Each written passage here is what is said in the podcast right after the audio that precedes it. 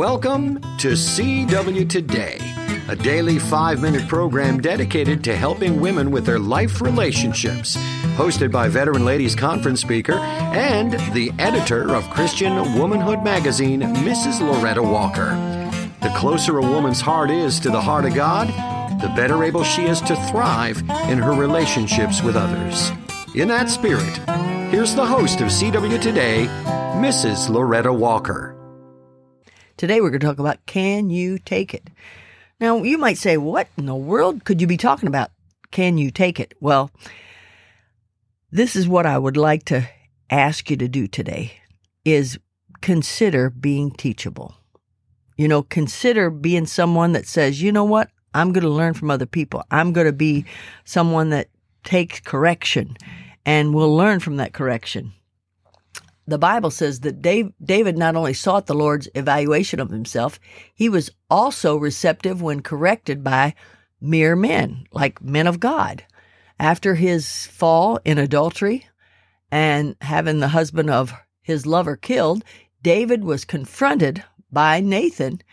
And when he was confronted, he immediately admitted his sin and repented of it. You know, said, Oh, I'm sorry I did this, you know, and was sorry about it. And so we see here um, the man that God says is a man after his own heart had a spirit of humbleness that when somebody corrected him, they'd be willing to take the correction. Can I tell you that as I get older and married longer to my husband, it might make me want to feel like I don't have to take his correction anymore. But can I tell you that's not what the Bible says? If I'm going to be a humble person, I'm going to be able to take it. I'm going to be able to take it when he says, Loretta, that's just enough. Or Loretta, I don't need your help in this area. You I don't know about you, but I, I have lots of suggestions.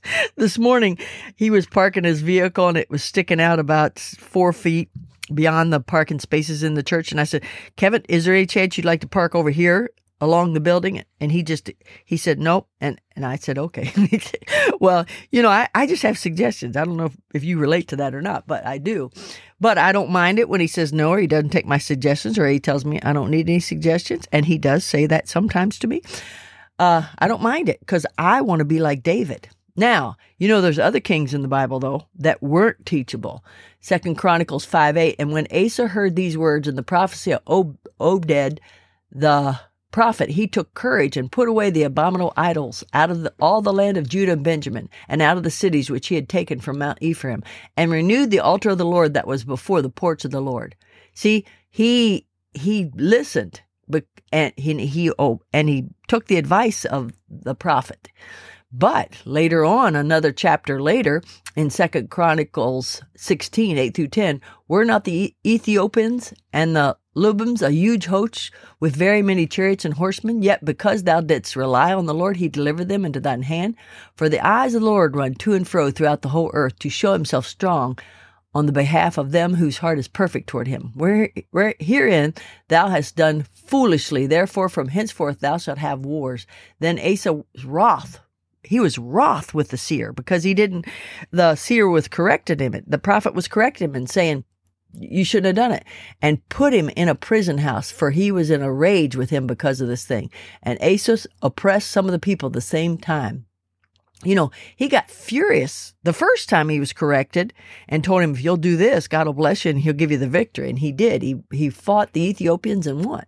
Uh, he fought the Ethiopians and won. But the second time in chapter 16, when the, the prophet told him that, he got mad at him and put him in prison because of it. You know, David was humble and contrite, and he was willing to take the correction. And ladies, let me just say this. We are all under somebody and under somebody in different points of our lives. You know, there's a point when my sons were in charge of me and I didn't really care for them correcting me. No, don't do it that way, mom. Do it this way. I didn't like it, but I just said, okay. And I just changed. And I think that all of us need to maintain that spirit of being able to take correction. Can you take it? I hope you can. If you can't, I hope you'll learn and from the man after God's own heart uh, how to be a teachable person. Rejoice in the Lord always. And again, I say rejoice. Thanks, Miss Loretta. CW Today is a production of Christian Womanhood. Our ministry has been around for over 40 years and has many sources that encourage women in their Christian walk. One of our main sources is a monthly magazine produced with your needs in mind.